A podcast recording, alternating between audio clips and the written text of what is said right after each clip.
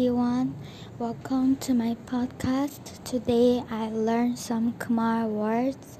It was really hard to pronounce, but with Mr. Chi's help, I learned the words.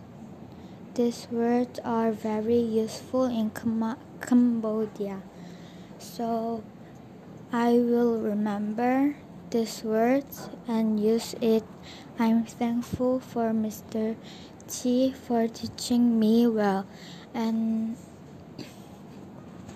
and even I am not good he helped me.